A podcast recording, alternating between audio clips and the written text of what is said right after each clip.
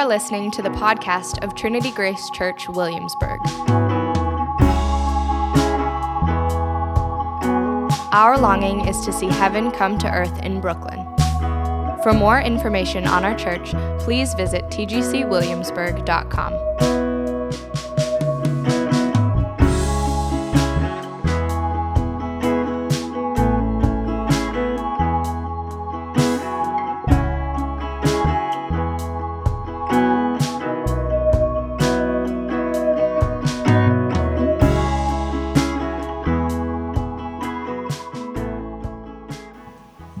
Today's teaching text is from John chapter 8. At dawn, he appeared again in the temple courts where all the people gathered around him, and he sat down to teach them. The teachers of the law and the Pharisees brought in a woman caught in adultery. They made her stand before the group and said to Jesus, Teacher, this woman was caught in the act of adultery. In the law, Moses commanded us to stone such women. Now, what do you say? They were using this question as a trap in order to have a basis for accusing him. But Jesus bent down and started to write on the ground with his finger. When they kept on questioning him, he straightened up and said to them, Let any one of you who is without sin be the first to throw a stone at her. Again, he stooped down and wrote on the ground. At this, those who heard began to go away one at a time, the older ones first, until only Jesus was left, with the woman still standing there. Jesus straightened up and asked her, Woman, where are they? Has no one condemned you? No one, sir, she said then neither do I condemn you, Jesus declared. Go now and leave your life of sin. Praise be the word of the Lord.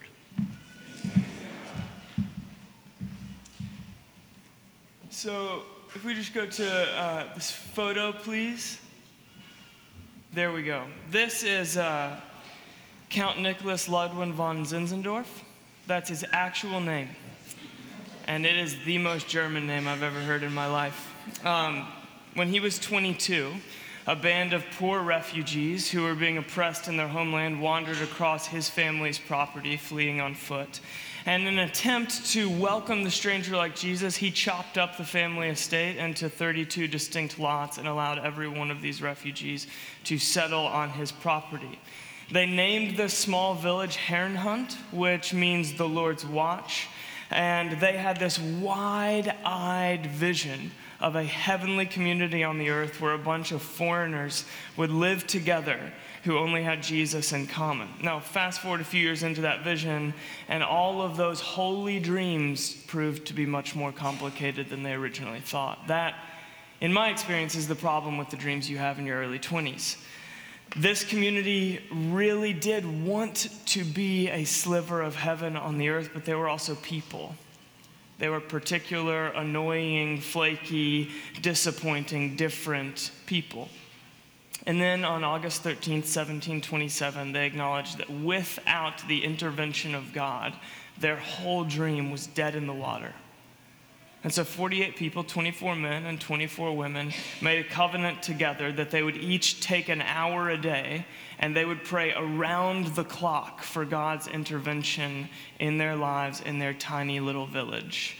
A group of refugees started praying like monks. That is where we're headed today. We're starting this two week teaching series titled Praying Like Monks, Living Like Fools. This is the praying like monks bit. Next week, we'll get to the foolish part. But this week, we want to talk about praying like monks, which actually has everything to do with Jesus' encounter with this woman in John chapter 8. So I just want to begin with this question today. What do you think it actually feels like to be stoned to death? Have you ever thought about that? Because I'm guessing she was. I mean, a few minutes ago, this woman was so carefree and alive. She was smiling and hurrying from her house to his. The kids were off at school. Her husband was at work. It's the early afternoon, and she's going where she always goes to be with him, the place that she feels alive again, the way that she used to. And then her priest walked in the priest that watched her grow up and heard all of her confessions, and he grabbed her out of her bed and he marched her through the city with her hair in his hand and threw her down at the, at the town square and said, Moses says to stone her. Are you going to disagree with Moses? And he's talking to Jesus, this renegade rabbi who's shown up at the temple to teach again today, and she's laying there wrapped in nothing but a, she- a, sheet, her face pressed against the dirt of the ground where he threw her. The carefree thrill of a few minutes ago has suddenly been replaced by a heavy blanket of public shame.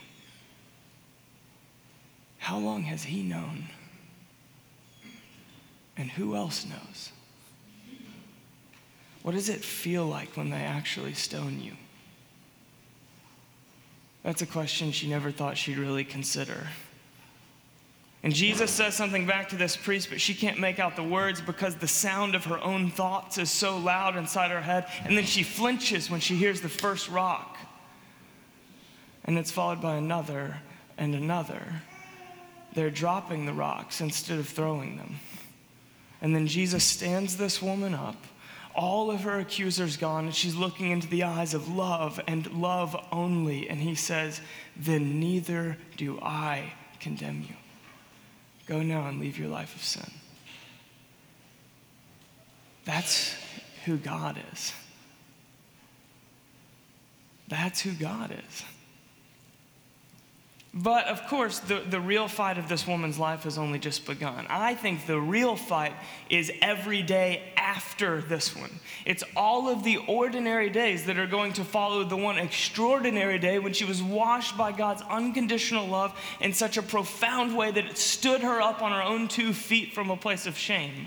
And the reason the real fight always starts after the climactic moment is because of something that we all know and universally agree on, but are typically afraid to say out loud. And it goes something like this Fidelity is boring, right? I mean, fidelity is rich and satisfying, and it meets the deep needs of the human soul in a way that our surface level urges never could, but it's also boring most of the time. Every single time Kirsten and I have done uh, premarital counseling for an engaged couple in this church, we always say this to them everyone else in your life is helping you plan for a party. We are the people in your life that will help you plan for your life after the party is over. If you're a marriage mentor in this church, you're free to use that line. It's pretty good. You know it, and so do I. But it's way more fun to plan for the party because fidelity is the boring part. I mean, Jesus surprises people with a sort of mercy that sounded so cliche until it came and found me. And it found me right here, and it found me in the midst of this. And when that happened, suddenly all those cliche ideas plunge deep into my life, and I get remade, and a passion awakens in me, and there's longing and joy and hope. It's incredible. It's an I'll never be the same sort of passion. It stands us up on our own two feet from wherever we were laying in the dirt. I can't believe that I've gone so many days without this. And then somewhere along the way, that initial passion just wears thin. And that leaves us with a few bad options for the remainder of our life of faith. Go through the motions, passionless and half pretending or obsess about recapturing that thing I had at first, even if I have to manufacture it, even if I have to manipulate myself on some level, or wander away disappointed, admitting that intimacy with God somehow did not deliver in the end, that it left me unsatisfied, so I guess I'll go looking somewhere else. See, we tend to obsess about a whole bunch of measures for spirituality, but I think that boredom is the best way to take your own spiritual temperature. And I would guess that if there was some way to measure it, and we were to get metrics on the state of the internal spirituality of most people in this room, the most common state we would find is a general sense of spiritual boredom. I mean, I can't just walk away because I do have this woman caught in adultery sort of moment in my past, but also the many days after that passion encounter, the fidelity I'm finding much more boring. Now, it's at that place that the common life script of modern Western culture comes into play. Because we have this life script that says the pursuit of pleasure as an end in itself will satisfy your boredom. But the progress of our culture basically boils down to just many more options for curing boredom, many more distractions that could make today bearable. And that massive menu of varieties for distraction consistently overpromises and underdelivers. Here's success for your need to matter. Here's sexual liberation for your need to be desired. Here's adventure to cure your FOMO. And all of it scratches the itch for just a moment, right? And then it's back to the same thing. And so here we sit on a day like this one, and we are busy and bored at the same time. We are spiritually bored, but we're also consistently distracted and in a perpetual state of exhaustion. Welcome to the spiritual condition of the modern Western world. Now, I think that we prefer to think of ourselves as modern people with modern problems, but the truth is that fidelity is the oldest problem in human history. Fidelity is actually the oldest and truest story. It is the central theme of the whole of the biblical narrative. And the biblical antidote offered for boring fidelity is this we love because he first loved us. That's 1 John chapter 4. Love for God always starts with the love of God. So the Bible is not actually a rule book or a set of directions, it is a love story. It is a romantic, courageous love story that you're offered and then asked to believe. And we can see that whole story captured if we just zoom in on a single scene, like a woman caught in adultery. But we can see the story just as beautifully if we'd step back and take in the whole thing from the one who painted the cosmos across the sky. So let's try that approach for a second. Here is the love story of the scripture it begins with creation. We're all the way back at the beginning of the story in Genesis, after that poetic part where God separates light from dark and land from sea and he fills the earth. He walks Adam through a pretty strange exercise. He parades every animal species in front of him one by one, instructing him to name them. Why? Why, in the middle of a beautiful poem, does God stop after creating everything else before he adds even to the mix to have Adam name every animal species? I think it's because he's created man and woman in his own image. And so he gives us the experience of his desire, the longing for a mate, for a counterpart, for a bride in the language of the New Testament. And so, after he's let Adam feel his true state, his incompleteness, his longing for the intimacy of love, he creates woman out of man, bone of his bones and flesh of his flesh, a counterpart, a bride. But of course, fidelity is boring. And so it doesn't take long for poetry to become a slog of ordinary days and for Adam and Eve to choose lesser loves. And then this whole scene gets ripped right into the middle of the story, destroying the intimacy, broken intimacy with God, broken intimacy with one another. Skip ahead a few chapters and you'll come to Abraham. And God doesn't give up. He just keeps on coming. He selects a single family, Abraham and Sarah, and he makes a covenant with them. I love you and I'm going to keep loving you no matter what. So this is not mutual. I'm not striking a deal with you, I'm making a promise. And all I'm asking is that you accept it, that you take my love. And then in Genesis 15, we read this Abraham believed God, and it was credited to him as righteousness. So receiving that love equals righteousness on God's scale. Jump ahead to the life of Jesus, and these details should sound familiar. God wants to redeem intimacy, so he places his divine being in the womb of a woman. God created woman out of man, and then God creates the God man out of woman. God becomes bone of my bones, flesh of my flesh. And then here's Jesus' message straight from his mouth. This is John chapter 6. The work of God is this to believe in the one he has sent. Abraham believed, and that was credited to him as righteousness. Jesus shows up with this message just take my love.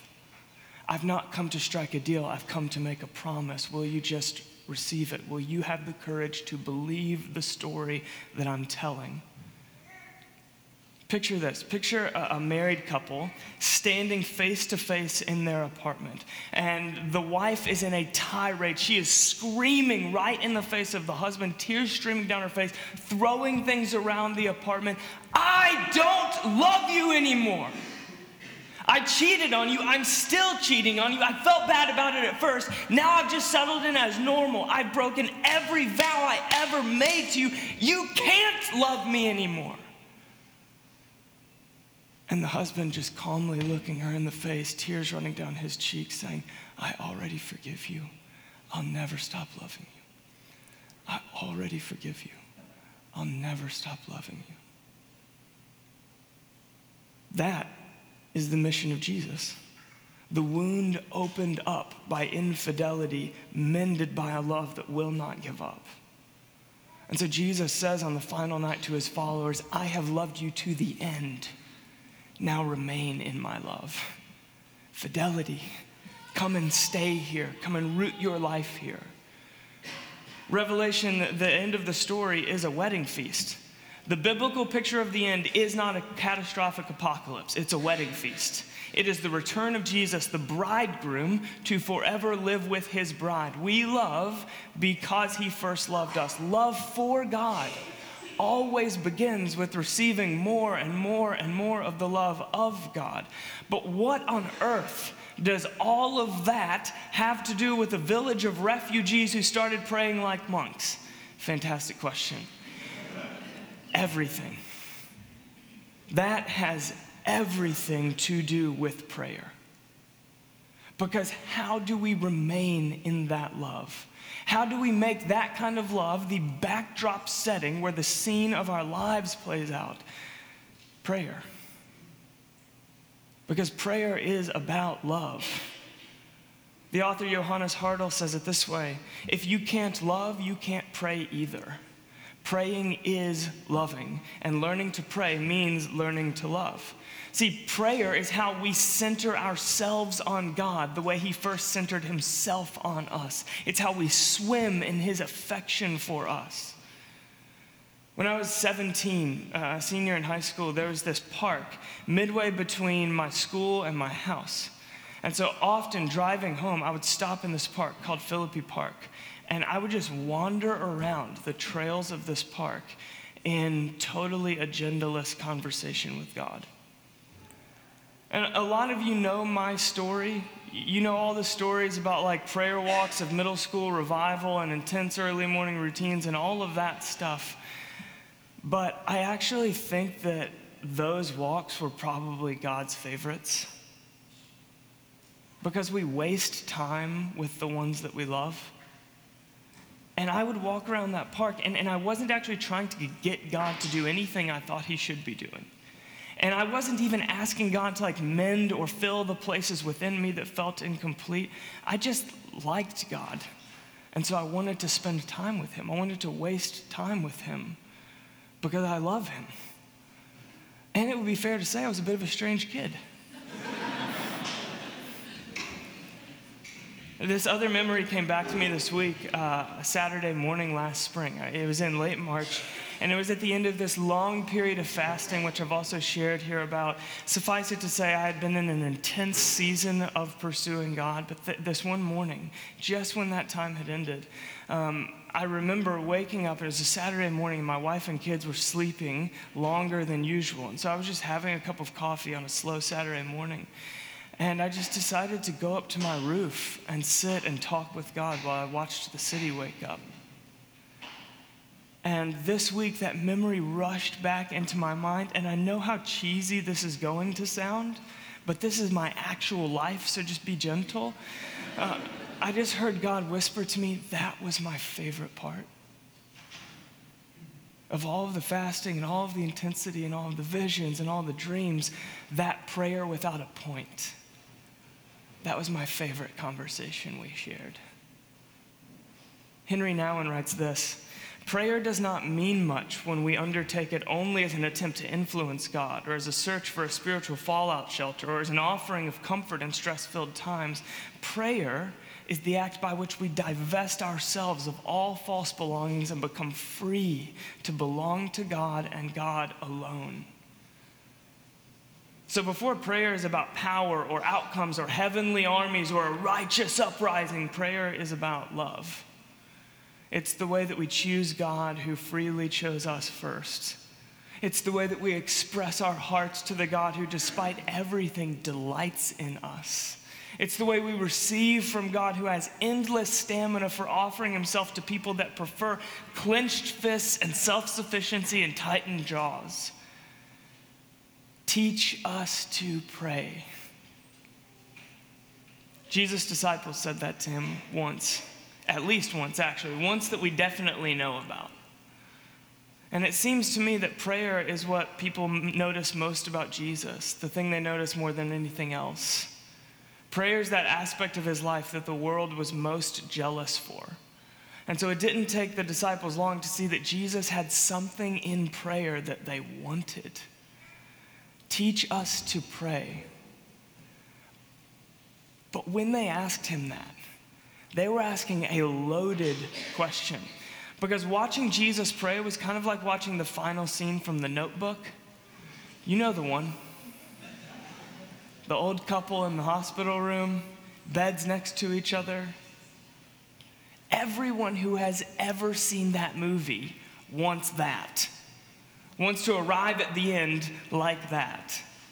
But there's also a reason that the director of that movie chose only to include the years of passionate pursuit and then the fruit of love at the end. Because the decades of fidelity that give you that are relatively boring. But when you see the fruit of it, everyone looks at it and says, That's better than anything I've got. I want that. And that's what the disciples saw when Jesus prayed. They saw a relationship he had with God and said, That's better than anything I've got. So tell me how to live my days right now that will lead to that, because I want that. And Jesus responds with this thing that we know of as the Lord's Prayer or the Our Father. Now, everyone's probably heard this prayer before. It doesn't matter if it's your first time in a, in a, church building or if you've been doing this thing for a long time. Everyone's heard this prayer. It's the Our Father in heaven, hallowed be thy name, thy kingdom come, thy will be done. That one. And that prayer was scandalous in its intimacy. Jesus is making a prayer so intimate that it made the priests uncomfortable. But Jesus was also doing something that was really obvious to them, but I think it's lost on most of us. And it's this the Lord's Prayer was not entirely original to Jesus. It wasn't something he was just rattling off completely spontaneously.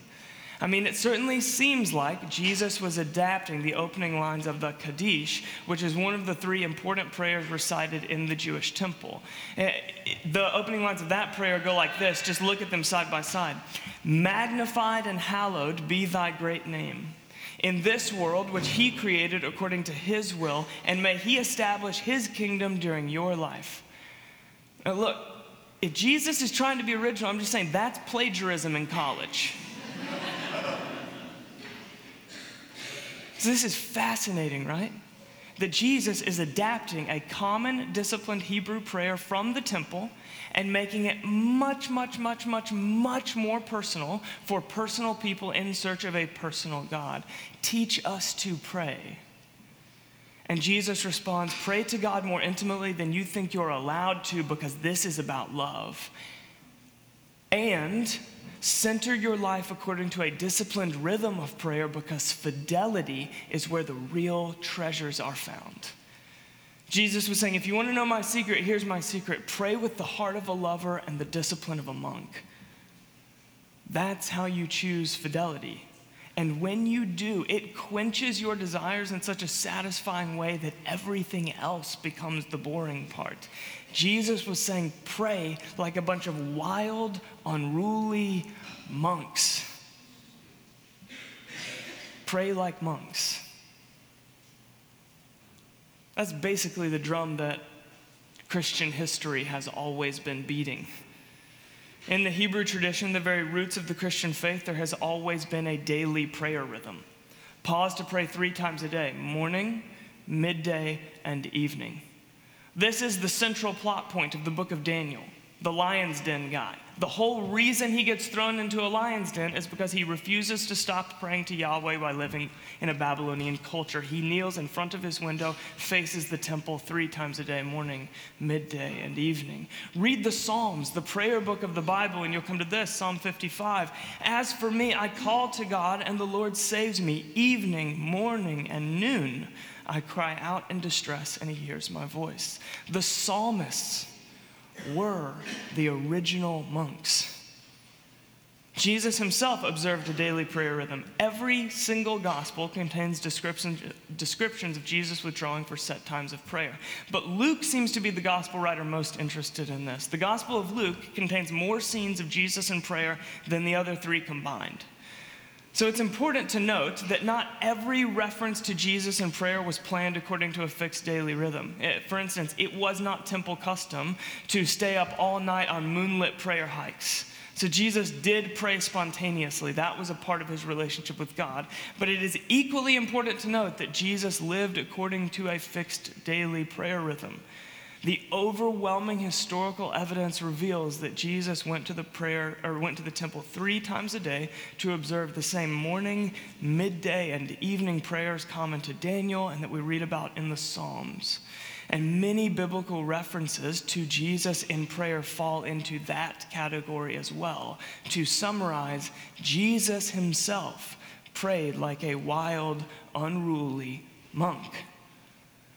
And the early church, whose shared life together we are still obsessing over and trying to recapture, they lived by a daily prayer rhythm.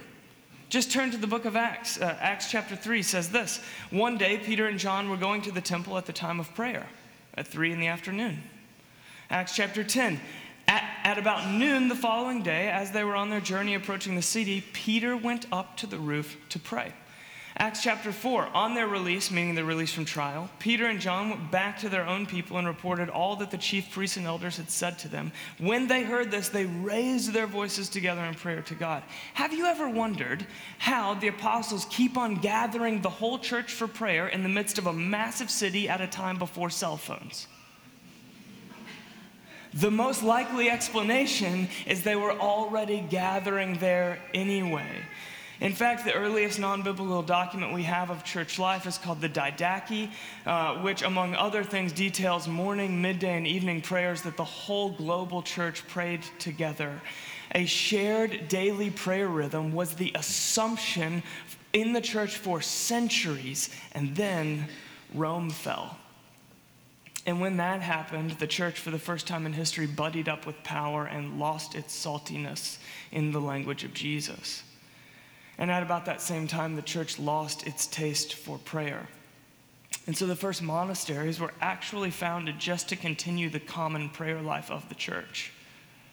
Because the church became diluted, and so a few people were just like, well, no, no, let's keep the potency of this thing alive.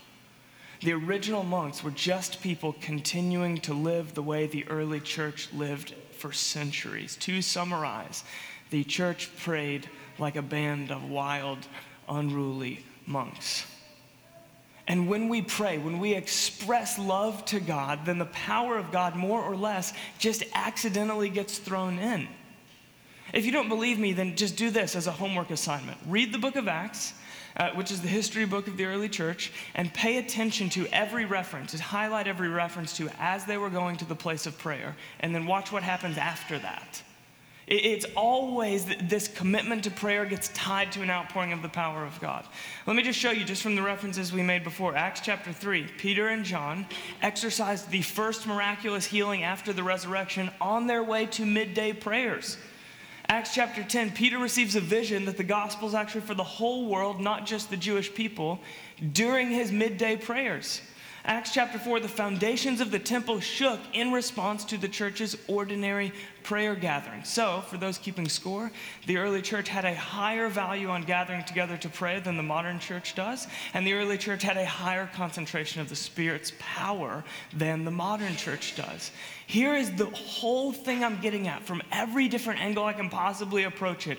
My suspicion is that when the Apostle Paul, who lived by a three times a day daily prayer rhythm, wrote, Pray without ceasing, he had something much more concrete in mind than we often give him credit for. He meant commit yourselves to fidelity, pray like monks. And as you do, love and power will bloom together within you like a band of wild, unruly monks.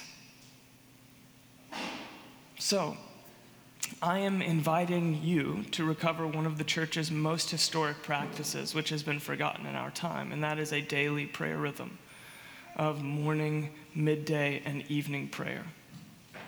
I'm inviting you as a church to begin in the morning praying the Lord's Prayer. Now, this is literally the way Jesus taught his followers to pray, and it is the one way that we know with 100% historical accuracy that the early church prayed regularly.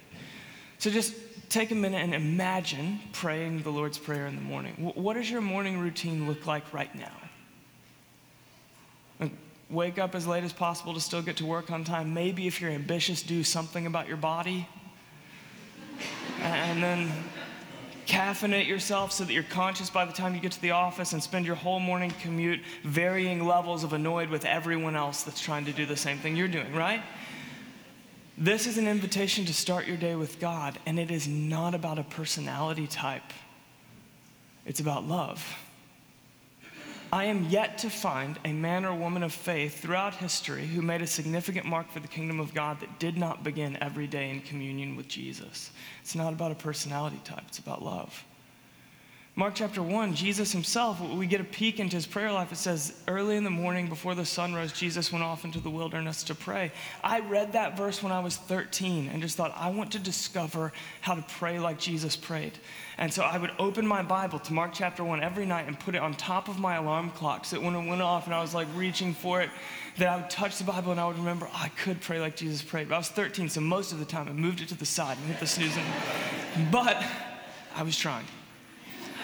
So I, I, just want to humbly suggest a new routine for you uh, to pray like Jesus taught us. And when I say pray the Lord's Prayer, I'm not advocating that you recite the words of Jesus as if they're a script. I mean, allow these words to thematically move you through a very personal conversation with God. Something like this Our Father in heaven, hallowed be your name. And then just begin to remember who God is the one relentless in love the one whose mercy always outruns anger, the one who's victorious in this world so I can live today without fear. Your kingdom come, your will be done on earth as it is in heaven. And then think of friends outside of relationship with Jesus, of injustices in our city and our world, of broken situations, of emotions that are out of balance within your internal world. Anywhere and everywhere you see God's kingdom of peace and love lacking, invite it to come. Give us today our daily bread. The Psalms call self sufficiency the bread of anxious toil. So here's the antidote to anxiety prayer. I mean, could a life rooted in prayer actually be the cure to a whole hemisphere crippled by anxiety? And turn prayer into your first instinct and find out. And I mean prayer about anything and everything. It is so freeing that right in the middle of a prayer about kingdom come and deliverance from an enemy, Jesus talks about something as common as today's bread. Now, I could keep going, but I think you get the point. And look, this is not a massive shift. You can do this in 30 seconds or you can do it in an hour. It doesn't matter. This is not about performance, it's about fidelity. It's about love. It's about redirecting your heart and mind at the beginning of the day to say, God, before anything else, I want to walk into to today in loving communion with you. Now, we've created resources to help you with this. All you need to do is say yes to the invitation. And then as you move through the day, to, at midday, pray the Jesus Creed. And the Jesus Creed is a term that I'm borrowing from the theologian Scot McKnight for this prayer that we know from history. Jesus stopped to pray twice every day. Love the Lord your God with all of your heart, all of your soul, all of your mind, all of your strength, and love your neighbor as yourself. For that to become the theme that reframes our afternoons. Now, I want you to imagine this, so just please indulge me. I mean, we're stuck in this room together, so just indulge me for a minute. And, and just in your imagination, go to yourself in the middle of a workday. Whether for you that means you're at a desk, or you're driving a truck, or you're on a film set, or you're in a classroom, or you're in a living room, or you're at a coffee shop, or whatever. Mid workday, you escape the flow of the workday for just a minute or two.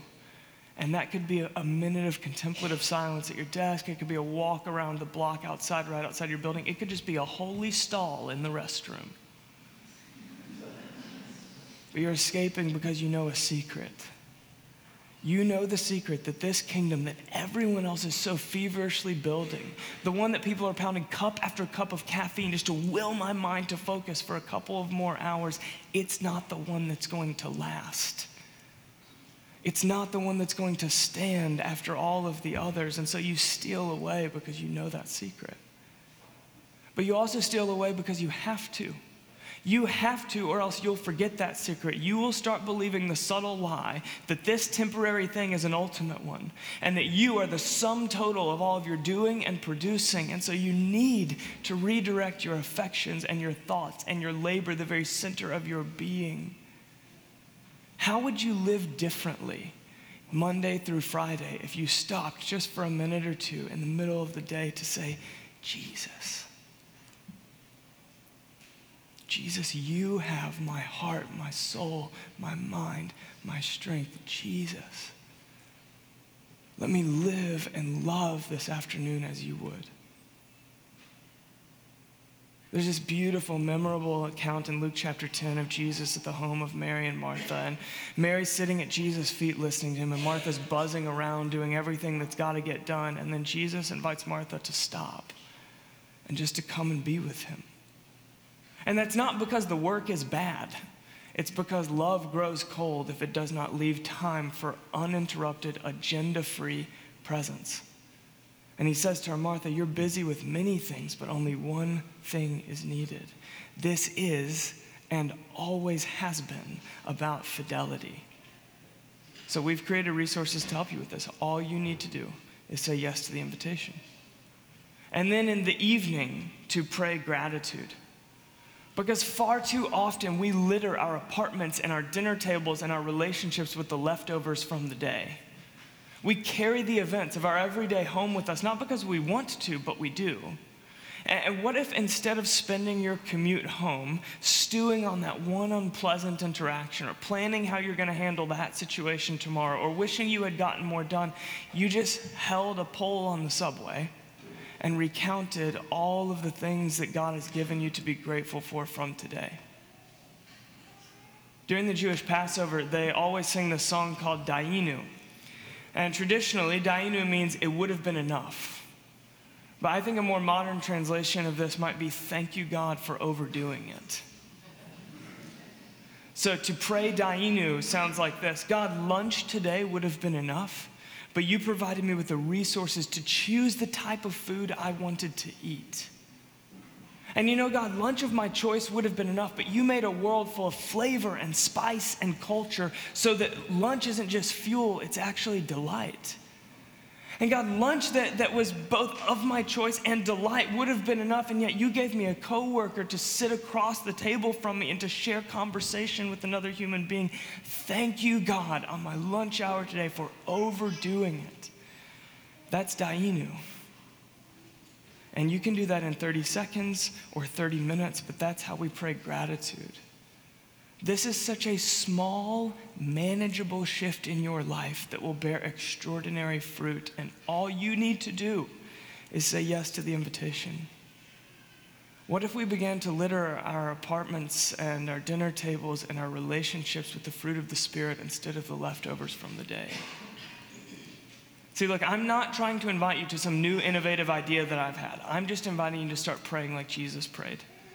To pray as those who got closest to him kept on praying, to pray like the church prayed at first, and to pray the way that the church has tragically forgotten.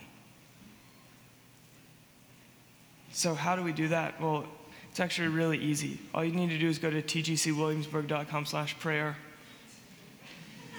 sign up for a timeshare, and just get three of your friends to sign up. I'm just kidding. you actually do need to go to this URL address and you can sign up.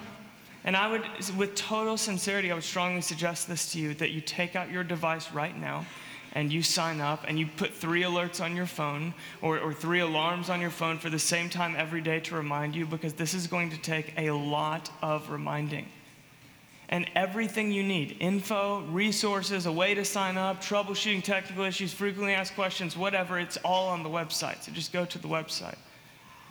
Now, a few important logistical details that I want to make you aware of because I'm with total sincerity inviting you to live by a shared rhythm of prayer as a church. So, a few details I just want to make you uh, aware of. First, you are signing up to receive email notifications with links to resources that will guide you through each of those three prayers Monday through Friday, and they'll show up in your inbox at 7 a.m., 1 p.m., and 7 p.m. Now, it's just five days a week. We've also created a weekend prayer journaling practice. If you're interested in that, it's on the website. You can check it out. All of those resources are also available as PDF if you just are a person that loves paper and you want to print it off. We might even have a few of them in the back. Yeah, we have a few in the back already print off if you love paper and don't have a printer, which is a lifestyle issue for you. But, but we've, we've solved that. the point is not to pray exactly at 7 a.m., 1 p.m., and 7 p.m. every day. I know that everyone's schedule is different. And some of you don't even have a consistent daily schedule. So the question you need to ask yourself is what is morning, midday, and evening for me today? And then pray at those times and let these resources guide you. There is no one size fits all approach to spiritual formation. So there is so much freedom to make this your own. But there's also wisdom in creating a new habit by sticking to a disciplined plan. And then once it has become a habit, to then begin exploring the free space and modifying it to fit my personality, my spiritual pathways, and my daily routines. So, we're also putting out a podcast midweek this week just for practical tips and guidance on how to live this daily prayer rhythm. In other words, we're doing the very best we possibly can as those leading this church to equip you with everything you need because we actually believe that praying like wild monks can deeply transform you and the world around you. And so, all you need to do is say yes to that invitation. And it's so important that we live this. We don't just romanticize the way the church used to be at one point in the past, because as we're pretty fond of saying around here, prayer is more practice than it is theory. Scot McKnight says the same thing this way The lessons Jesus gave his followers on prayer are many, but they are learned mostly by praying and not by reading a textbook about prayer. So the infomercial part of the sermon is done. I just want to land this way. Here's the part that you cannot miss.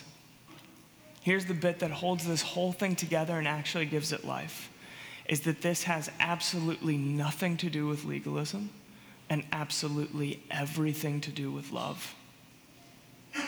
Prayer will not make God love you anymore. That's not possible. Remember, his posture towards you is I already forgive you, I'll never stop loving you. But this has everything to do with love because this is an invitation to order your day according to intimacy with God, to keep Him as your first love, to choose fidelity. Jesus lived according to a daily rhythm of prayer in a world without iPhones, in a world before even there was a clock. That means that for Jesus and his earliest followers, the way they marked the passage of time was by communion with God.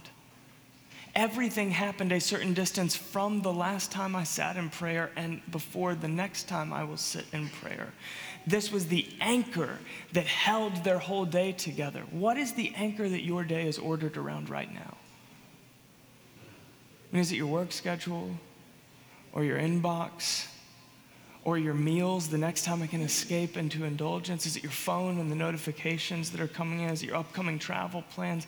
What is the anchor that orders your daily life? Because whatever is at the center for you, you owe it to yourself to take a long, hard look at this question Is that making me whole? Does it love me or does it want to control me? Is it concerned for my deepest well being or is it trying to sell me something? Is it shaping me into the best version of myself or is it frothing up my selfishness? Is it leaving me alive or exhausted? Whatever's at the center for you defines you and forms you into its image. So, is the way you're doing it right now making you whole? And what if at the center of your everyday you place communion with a God who personifies love? If you started your day by dreaming with Him, dreams as big as kingdom come and as small as daily bread, and you slipped away at midday to say, Every force is vying for my attention and my affection, but you, Jesus, have my heart. Who you say I am when you look me in the eye, that is who I am. And you sat in a subway car on the way home recounting the magnificent and the minuscule ways that you saw the kingdom of God pierce the darkness of this world like a little pinhole of light. What if your day belonged to a God who loves you without needing to control you? Whose chief concern was your deepest well being, who is gently shaping you into the very best version of yourself, and who breathes into your exhaustion with life. What if fidelity to Jesus is everything? And the way to choose it is as simple as prayer. This is not an invitation into a more disciplined prayer life. It is a call to a quiet kind of rebellion, a free choice to begin living by a different order of loves, marching to a different beat in the, in the procession of a different king. So let's land where we started. Um, can we just go to the next slide? You guys remember this guy? Gorgeous man, horrible name.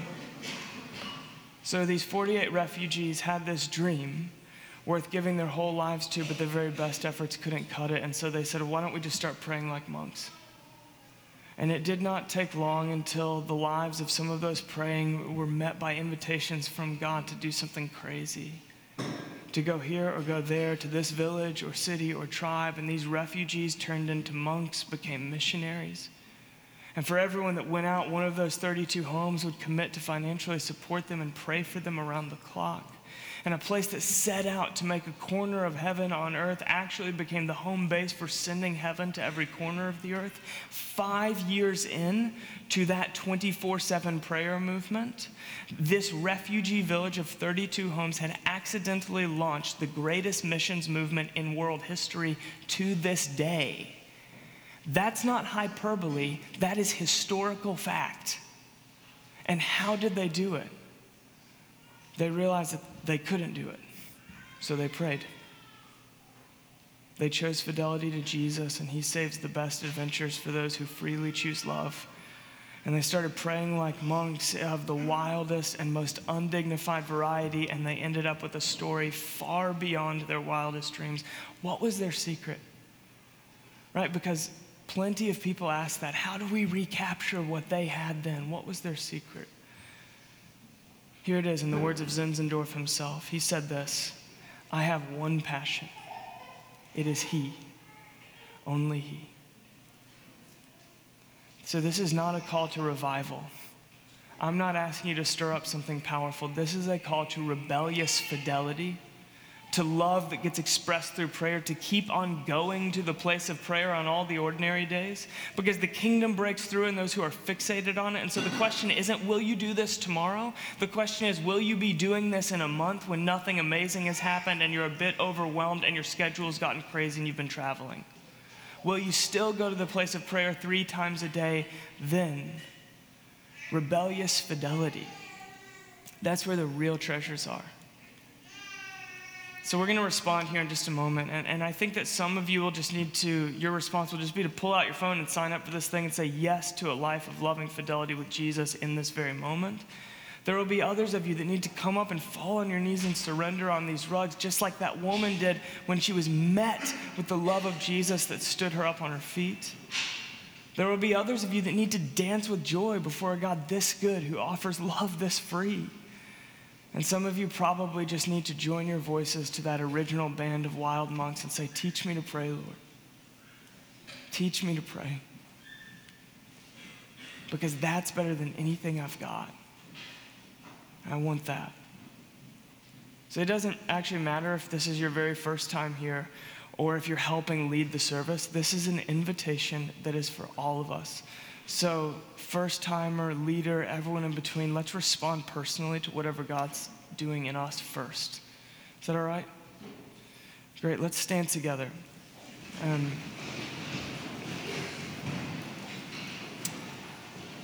I'm going to read this prayer over you from the poet Ted Loder as an invitation to response, and then I'm going to get out of the way. If our prayer ministry would just go ahead and come up, we've got people that would love to pray for you or with you if there's anything you'd like prayer about. And of course, the room is open and free if you'd like to come and just have a bit of space as you respond to God. Now, just receive these words as your prayer. Assume whatever posture is an honest way of you for giving your attention to God. Holy One, there's something I wanted to tell you, but there have been errands to run, bills to pay, arrangements to make, meetings to attend, friends to entertain, washing to do. And I forget what it is I wanted to say to you. And mostly I forget what I'm about or why. Oh God, don't forget me, please, for the sake of Jesus Christ. Eternal One, there's something I wanted to tell you. But my mind races with worrying and watching, with weighing and planning, with rutted slights and pothole grievances, with leaky dreams and leaky plumbing and leaky relationships that I keep trying to plug up. But my attention is preoccupied with loneliness, with doubt, with things I covet. And I forget what it is I want to say to you, or how to say it honestly, or how to do much of anything. Oh God, don't forget me, please, for the sake of Jesus Christ. Almighty One, there's something I wanted to ask you, but I stumble along the edge of a nameless rage, haunted by a hundred floating fears of war, of losing my job, of failing, of getting sick and old, of having loved ones die, of dying. And I forget the real question I wanted to ask, and I forget to listen anyway because you seem so unreal and far away, and I forget what it is I have forgotten. Oh God, don't forget me, please, for the sake of Jesus Christ. Oh, Father in heaven, perhaps you've already heard what I wanted to tell you. What I wanted to ask in my blundering way is don't give up on me. Don't become too sad about me. But laugh with me and try again with me, and I will with you too. Oh, Father in heaven, perhaps you've already heard what I wanted to tell you. What I wanted to ask is forgive me, heal me, increase my courage, please and renew in me a little of love and faith and a sense of confidence and a vision of what it might mean to live as though you were real and I mattered and everyone was sister and brother. What I wanted to ask is for peace enough to want to work for more and joy enough to share and awareness that is keen enough to sense your presence here, now, there, then, always. Amen. Respond as you feel led. Gemma will come in a few minutes and lead us to the table.